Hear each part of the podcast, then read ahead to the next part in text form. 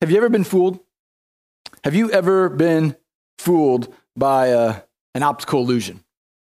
Something you think you saw, something that, that, that was kind of there, but, but, maybe it wasn't. You know, maybe, maybe you remember the uh, like the old cartoons.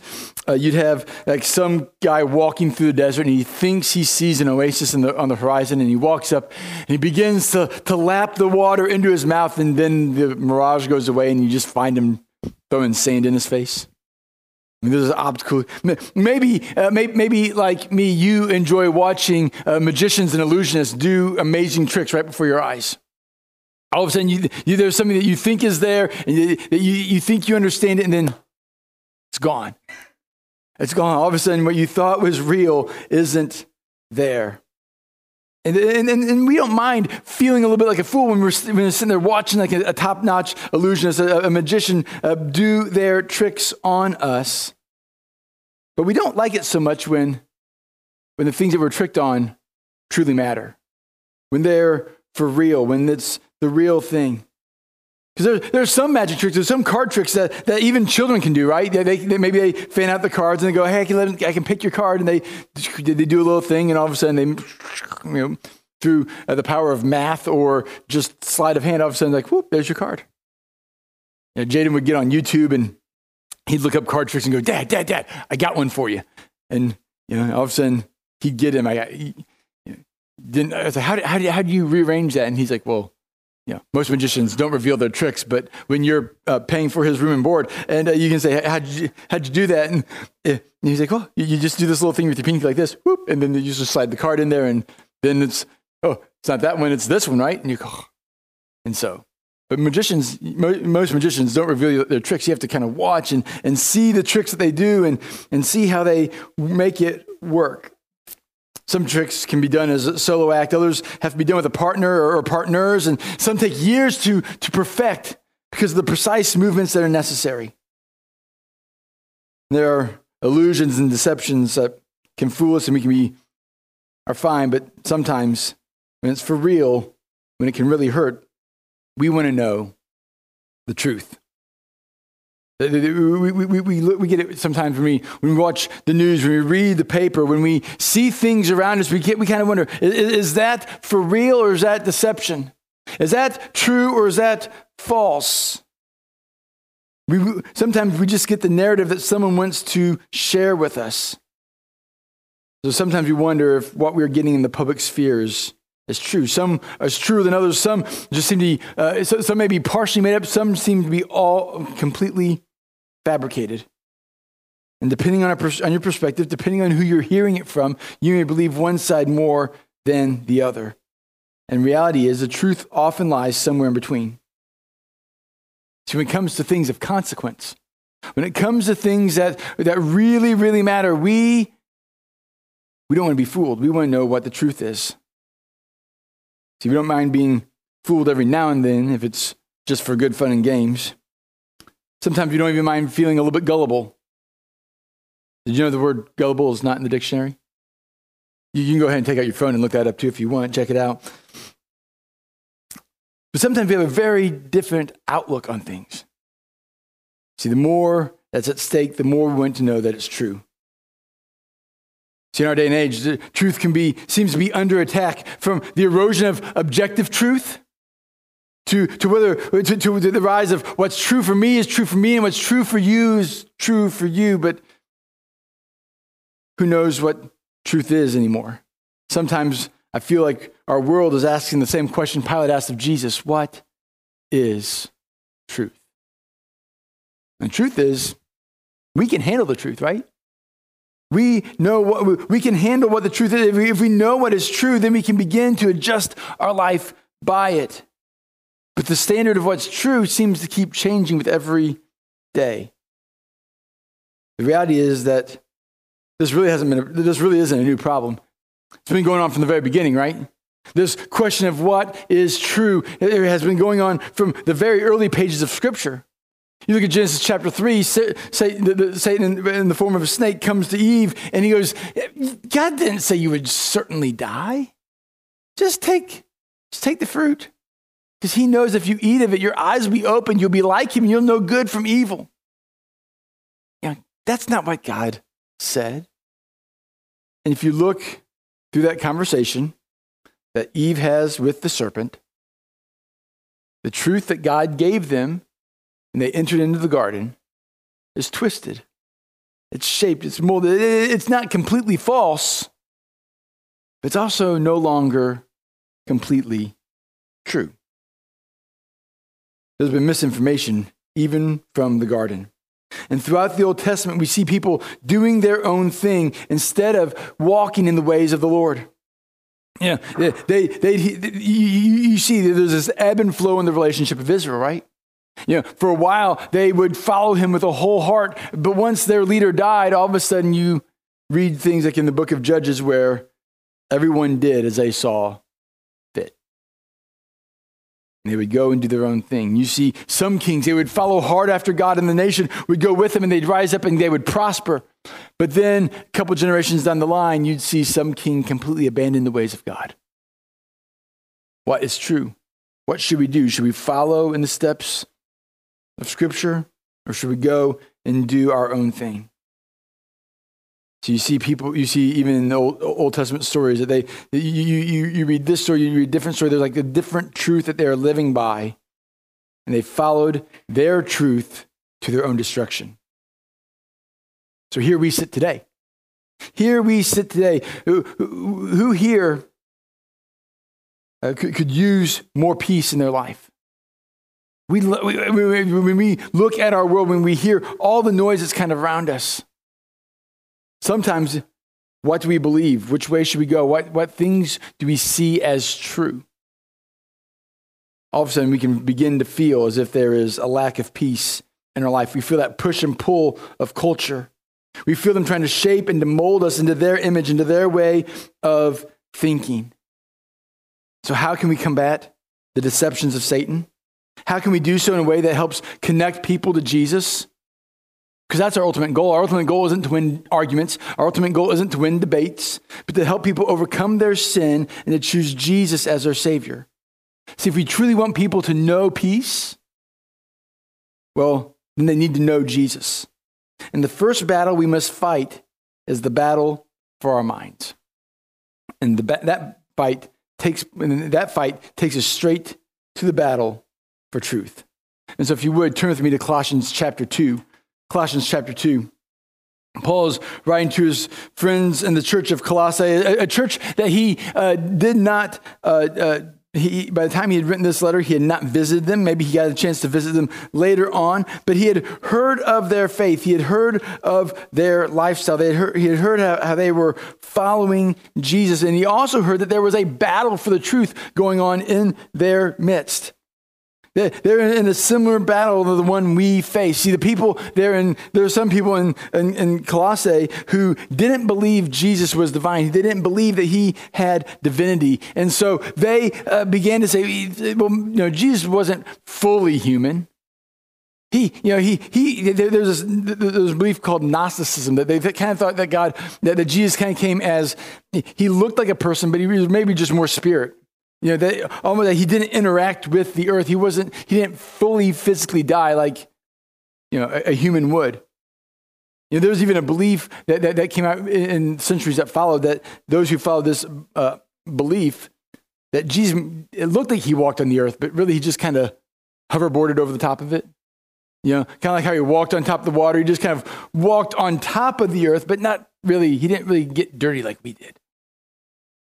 And so they just had this thought that, Jesus, that there was this thought that Jesus wasn't, he, he, he was all spirit, but no, not, not human. Or he was all human and not, not, not divine. And so they, would go back and forth and they had these two tensions. And because sometimes it's hard for our minds to wrap that Jesus had one body, but two natures. One body, but two natures. And Paul writes to the church in Colossians these words so then, just as you've received Christ as Lord, Christ Jesus as Lord, continue to live your lives in him, rooted and built up in him, strengthened in the faith as you were taught, and overflowing with thankfulness. See to it that no one takes you captive through hollow and deceptive philosophy, which depends on human tradition and the elemental spiritual forces of this world rather than on Christ. For in Christ, all the fullness of deity lives in bodily form. And in Christ, you have been brought to fullness He is the head over every power and authority, and in him you were also circumcised with a circumcision not performed by human hands. Your whole self was ruled by the flesh, uh, was put off when you were circumcised by Christ, having been buried with him in baptism, in which you also were raised with him through your faith in the working of God who raised him from the dead. When you were dead in your sins and in your uncircumcision of your flesh, God made you alive with Christ. He forgave us all our sins, having canceled the charge of our legal indebtedness, which stood against us and condemned us. He has taken it away, nailing it to the cross, and having disarmed the powers and authorities, he made a public spectacle of them, triumphing over them by the cross. See, Paul is offering an alternative to help us disarm our, to disarm the deceptive lies that we face. And what we see from the beginning is that Paul is speaking to a group of believers, those who have put, have put their hope and faith and trust in Jesus. He says, Remember, you received Christ Jesus as Lord. Continue to live in him. I, I love that, phrase, that, that line to live, because for us it just means, oh, live, breathe, you know, go through life. But the word that, the, that, that in Greek that's translated to live is the word to walk. To walk. Back in the day, before there was there automobiles, before there was bikes, before there was any form of mass transportation, people walked to wherever they got, wanted to go. I mean, if they were uh, maybe a little bit more well off, they may have had a, a, horse or a donkey or a camel or something. But, but everywhere you went, you had to, to walk. And so to live was to walk. And so if you walk, as you go through your life, as you continue doing what you do, walk as if you, as you would walk with Jesus. It becomes a perfect metaphor for living one's life. And Jesus then says, as you walk through your life, do two things. Do two things. There's two metaphors, two pictures he draws from, from two different realms of life. One he says this, he says, just as you receive Christ, Jesus Lord, continue to live your lives in him, rooted and built up in him, strengthened in the faith as you were taught and overflowing with thankfulness. He says, have your lives rooted in him. Rooted in him. That comes from agriculture, right? You know, every week come in, uh, especially as it gets into spring and summer, I'm asking Mr. Howard, how's the garden? He's like, I'm about ready to get planted about ready to put the seeds in. You know, a little bit later on, he's like, hey, they're starting to come up. A little bit later on, be like, hey, you know, I, they're to have cucumbers and onions and tomatoes just coming out their ears, and, and he's just like catching up on, on, all the, on all the harvesting. But we, he was, he was, have your lives rooted in Jesus. See, if we you know, maybe you, plant a garden. I, have got to, I've got to get our, our, our, raised beds ready to go, so that way we can have some tomatoes and stuff later this summer as well. And, but what if I, instead of placing, putting, filling those raised beds with, with good soil, what if I put just rock in there? You, you, you think the plants are going to grow? No, no, because rock doesn't help plants to grow. Yeah, but if you put good soil, maybe you know you, you put some fertilizer, you put some some compost in there, you, you put some. All of a sudden, that that, that soil is, is good and beneficial. It's, it's, it's, broken up so the seed can find a, a, a good home, and as it begins to grow, it takes those nutrients from the soil and translates it into fruit for us to eat. It's the same thing with you. We need to have our lives rooted in Jesus. Jesus would say in uh, the, the Sermon on the Mount. Yeah, you can tell a tree by its fruit. And so, if we have ourselves in good soil, rooted deep into Him, we will produce good fruit in keeping with repentance, showing ourselves to be God's disciples. He also uses a, a picture of, of a foundation, a foundation. So we need to have a foundation. We need to be built up in Him. And even as, as Jesus taught, he, he, he, he, taught in the Sermon on the Mount, he, he, he comes right out of that picture of, of a good tree producing good fruit. And he finishes up his sermon by talking about the wise and foolish builders, right? The wise man built his house on the rock, right? He builds his house on a firm foundation. So a storm comes, the winds blow, the waters rise, but the house stood firm because it had a firm foundation. But there's another guy, he was a foolish builder. He built his house on the sand. Yeah, he, built a, he, he wanted beachfront property.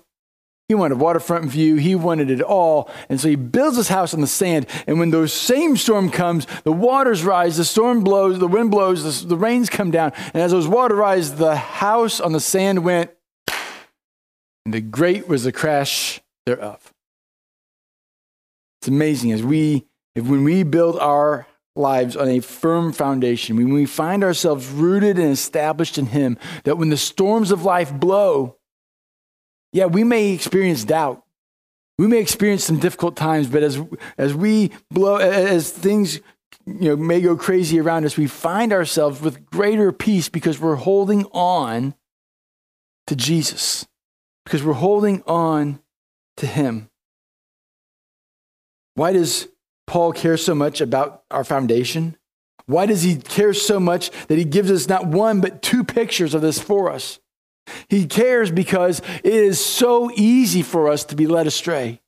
He says, See to it that no one takes you captive through hollow and deceptive philosophy, which depends on human tra- tradition and the elemental spiritual forces of this world rather than on Christ. And you might think, Mike, what does this have to do with us? Because hollow and deceptive philosophy, some of these things, it sounds like folk religion and things that maybe uh, people believed long ago, but we are, we are more uh, esteemed and distinguished people. We are, we are more progressive. We, have a, we, we, we understand that some of those things were just false. But if you begin to look through some of the things that, we, that maybe we believe or people around us believe today, it kind of fits into the same idea of hollow and deceptive philosophy. It feels like human tradition and elemental spiritual forces. They wouldn't necessarily call it that. They, would, they might just call it, uh, you know, you know it's, it's, it's my truth. He knows how we can so be easily swayed by these things. And so Paul says, hey, don't be deceived. Don't let your hearts t- be taken captive. So you may not call it by these names today. But if you think through what maybe people in your family, maybe friends of yours believe, you begin to see that they're grabbing from this tradition or this religious idea, and they begin to create their own kind of spiritual buffet of beliefs rather than firmly on Christ. Maybe you have some traditions around your house. Uh, we, we, we, we, there, there, are certain traditions that, that, that, that, that uh, live on through time, there are certain traditions that kind of die away, right? Who here remembers uh, the old console TVs, where t- the TV was like a big, large piece of furniture? Yeah, it sat on the ground. So it was there, and you like wherever you, you when you moved in, wherever you put the TV, that's where it sat. You never moved it because you would then have to go to the chiropractor for a week. You need like a whole host. Of, it's almost like who wants to move someone's TV? It's like asking who wants to move the piano. No one wants to carry the piano. No one wants to move the piano. You know, that's going to put me in the hospital. And so when you got a TV, it just sat there. You know, there's a door. It came in. Boom. It was as far as we could carry it. So back in the day, we'd be sitting there in the living room, we'd be watching one of our favorite teams play ball. And if things were not going well, there was a tradition in our house that we would all get up and switch seats. And it's, it's you, you, you could sit anywhere you wanted, you just couldn't sit in the same seat you sat in. And so we'd switch seats. And maybe we come down to the end of a game. It's an important game. Things are close. Things are tight. You would find my dad and my three, two brothers and I, we would be laying on the floor in front of the television. This is a, because our physical position was going to affect the outcome of the game. We believe this wholeheartedly. So, I, I, uh, uh, so, so there, there, there, were times, even like well, we were early married before we, you know, we got different TVs that were like lift up off the ground. Um, you know, b- big game. I'd be there in our apartment, and where would I be? I'd be laying on the ground in front of the TV. Like Dad would call, uh, mom or mom would call, "Hey, are you are you on the ground in front of the TV? Where do you think I am? of course I am, because where I am, my position is going to affect whether this free throw goes in or not, whether this field goal goes through the uprights. And Escape would laugh. She'd be sitting back there on the couch going, It's much more comfortable back here, sweetheart. You could be sitting back here with me. I know, but we're going to lose the game if I sit with you. I got to be right here. It's a human tradition, right? It's a human tradition. Maybe you have some funny traditions like that in your house too, but there's, when it comes to a matter of a ball game, it doesn't matter, right? It doesn't matter. But when it comes to our salvation, when it comes to life and death, it matters a bit more. See, today's version of elemental spiritual forces are revealed in the buffet version of spirituality that our culture embraces. As long as you, as long as you don't claim any one tradition, as you don't claim your tradition is exclusive, you're okay. But not only that, the broader and more varied your spiritual influences, the more inclusive you are, the more acceptable your position is. But the problem is, the more you pull from this position or that position, this faith or that faith, this tradition or that tradition, the more that you bring in that's not true, more it weakens your foundation. And the only foundation that is strong enough to be built upon to last is that of Jesus.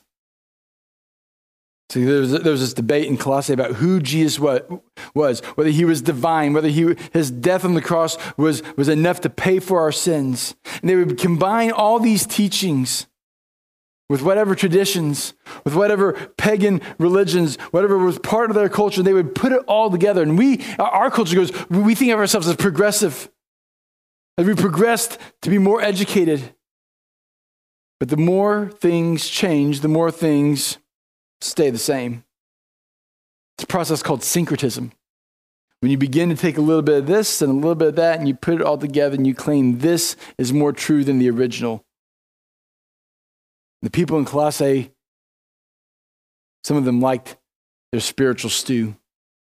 Instead of, uh, of having a pure, true faith founded in Jesus. They would mix and match different religious thoughts, beliefs, and systems into their own. And the problem is that kind of thinking does not lead to salvation. Paul's, uh, here's Paul's response. He says, For in Christ, all the fullness of deity lives in bodily form. And in Christ, you've been brought to fullness, and He is the head over every power and authority.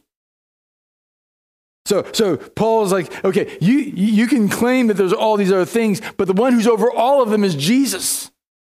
And so if we follow Jesus, what does Jesus say? He says, I am the way. Yeah. You can find some of God's truths in just of all, a little bit in, in all of the religions of the world. But what they've done is they've taken God's truth and manufactured into their own line of thinking. But you can say, well, I'm, I'm just following this. No, you don't need to follow that. You just need to follow Jesus. Jesus said, I am the way, I am the truth, I am the life. I am the one. All the fullness of deity lives bodily in Jesus.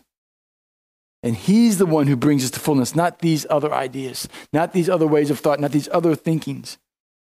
Only through Jesus. And people say, well, because you have to, eh, people in our day and age, they, they, they want to bring Jesus plus something else, right? Jesus plus a little bit of Buddha, maybe a little bit of the Quran, maybe a little bit of this other stuff. We are brought to fullness only and singly through our relationship with Jesus. He has no equal. In fact, there's no one even close that comes that is even in the same league. And surely there are other players in the religious and spiritual realm. We, you, you, can see it as, as, as there are other tribal religions. You can see how it, it can tear apart different places. And, but Paul's already called those human traditions. He's already called them elemental spiritual forces. He's already, he's already put them in their place. He's discredited them as options because they pale in comparison to the absolute beauty and fullness of Jesus when when, when, bankers and tellers and those in the uh, like the Treasury Department when they uh, are, are, seeking out counterfeits, they don't study all the different counterfeits. Oh, this is a good counterfeit, but it, they, they study the original, and they study and know the original so well that then when they look at a fake, they can pick out why why it's a fake.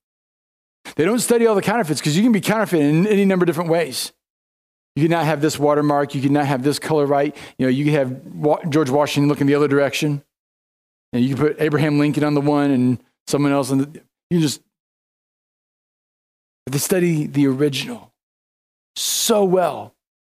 They so have internalized what they see that when they look at another bill, they can tell. They can tell if it's the, uh, the, the real thing or counterfeit. And so when we are brought, when, when, when uh, other thoughts, other philosophies, other traditions are brought to us, have we studied Jesus so well that we can discern truth from the lie? That we can discern what is misguided from what is real? Have we been so filled with the fullness of Christ that when lies come our way, we can easily dispel them? Or are we swayed by every thought and teaching? For in Christ, all the fullness of God dwells. And He is the one who brings us to fullness. He is the head over every power and authority. And Paul reminds them, he reminds us today that we've been identified with Jesus through baptism. Having, we were buried with him in baptism. We, we died to ourselves. Just as Jesus died for us, he died, we, we died to ourselves and we were raised to faith. We put to death the old self. We are buried and raised with him. Just as he died for our sins and was raised for our justification, we too die to our old way of life and are raised to walk in a new, new life with him. And the interesting thing about that, that God sought to make peace with us while we were his enemies. The, the, the one who had all authority and all power, who could just come in and just force our hand he was the one who made conditions for peace.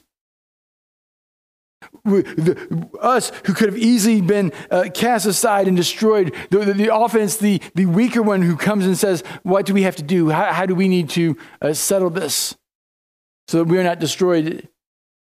We continue to live in our own pride and arrogance.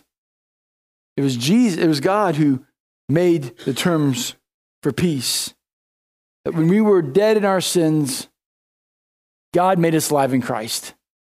He forgave us our sins. He canceled the charge of our legal indebtedness. Our sin put us in debt with God, and He wrote it off. He could have condemned us. He could, he could have ta- he, he, but He took away. He took away the punishment by nailing Jesus to the cross and disarmed the powers and the authorities and made a public spectacle, of them by triumphing over the cross. Not just in Jesus' death, the triumph comes with the empty tomb. The power of death could not hold him down. He forgave our sins and satisfied his wrath by nailing Jesus to the cross and him dying. He turned what looked like a defeat into an overwhelming victory for those of us who believe. So, what does this matter? It matters because we are daily we are daily bombarded with all kinds of image, uh, images and thoughts and philosophies. Our kids are being bombarded with messages that are so loud and persistent that they begin to erode their confidence in Scripture. That Scripture, some will say that, that Scripture leads to a way of life that, that oppresses women, that, that, that oppresses minorities, that marginalizes those on the fringe of society. And all this proves is that they have not truly read Scripture. Because wherever Jesus went, you find him elevating women. You find him elevating minorities. You find him elevating those on the fringes of society. He protects those who are the most fragile. He cares for the least and the lost, calling those from the fringes to walk in his way. See, our, our culture has, has such a skewed view of Scripture that they can't see everything they truly des- everything that they truly desire can be found in walking with Jesus. See, the emptiness of our age, the rise of suicides, the rise of drug addiction, the rise of pursuits of alternative lifestyles, denying the natural order in which God created the world is an example of our world trying, is still being dead in their sins. The emptiness they feel is the effect of sin, not the inability not, not their inability to live their truth. John Mark Comer, in his book Live No Lies, says this He said, Satan pushes deceptive ideas that play to disordered desires that are normalized in a sinful society. So Satan pushes deceptive ideas, and that's where it starts. It starts in our mind. It starts with just the slow erosion of truth in our culture, in our time, in our space. And as he begins to deceive us through our mind, what we think is, is true, if we just shout this lie loud enough, people will believe it to be true.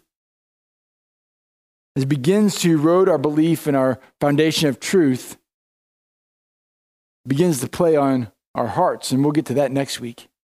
And then it leads to destructive patterns that are normalized in our world. And so we need to hold on to truth. We need to win the battle for our minds. See, Jesus, he believed Satan was a real enemy, not just some fictitious uh, uh, uh, uh, adversary from like Star Wars or Harry Potter, that Satan was real. And he's advancing a mission, an ideology in our world. And see, Satan doesn't have to get us to abandon Jesus. He doesn't have to get us to turn our back on him. What he most needs, what he most wants to do, is just to accept a little bit of false spiritual philosophy. Just a little bit of falsehood, just to believe something that's not quite as true. And as we begin to, as that begins to make its way into our thinking, it begins to eliminate the power of the gospel in our lives. Is that first Easter? When Jesus rose from the dead, that was D Day to Satan. His fate was sealed. And while D Day was the turning point in World War II, there was still fighting that had to go on. And Satan's not just going to roll over, he's not just going, oh, it's over.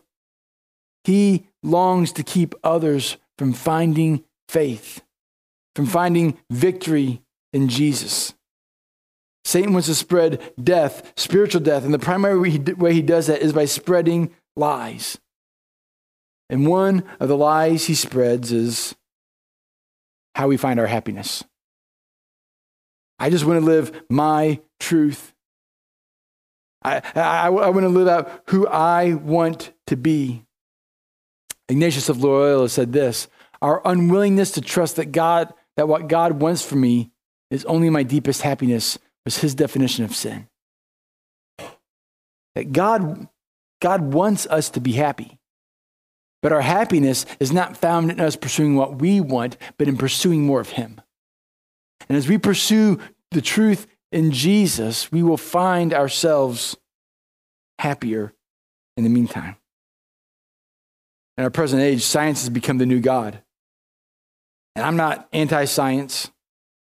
But most modern science is an, interpreta- interpretation of data points. Some, some of those data points can be interpreted however people want. They can, so, so two people can look at the same thing and be, see different things. And some of those data points take much more faith to believe than the gospel. See, Satan has us, has our world believing that science is greater than God. Our world wants us to believe that things that we see are greater than God because as a culture, we don't want to accept accountability to God for our actions. Because if we do so, we'd have to admit that we're wrong. Anyone here like to admit they're wrong? Yeah, neither do I. See, if we admit that we're wrong, then we also have to admit that sin has consequences. And no one wants the consequences of sin. So the way we defeat deception, the way we defeat deceptive ideas is through devotion to deity. The way we defeat decept- deception is by devo- being devoted to God, is by, by, by, by, by pursuing Him wholeheartedly. So, my challenge for you this week, if you don't do this already, to just read the Bible at least four times a day. Not four times a day, four times this week. Pick four, day, four days this week. Make sure at least four days this week you read some form of scripture. It can be a little bit, it can be a huge bit, whatever works for you. But studies have shown that those who read scripture four, day, at least four more days a week find themselves less angry, find themselves less addicted. They find that faith, their faith is more alive. All those aspects of your life that you're going, I wish I had more of that people who make a, a, a, habit of reading scripture four or more times a week, those things grow in their life. Jesus came to take away the consequence of our sin. He also came to help us find our way back to God. And we do that best. That becomes easier in our life the more we spend time with Him. So this week, as we are reading scripture, maybe you want to, hey, I'm just going to read through Colossians. That's where we're at this week. Maybe you want to pick a gospel and just read through the life of Jesus. Start somewhere, start small, but begin to make it a daily habit, a daily uh, process, something you do regularly, a daily routine. As you do so, you will find more and more of the life of Christ experienced in your life.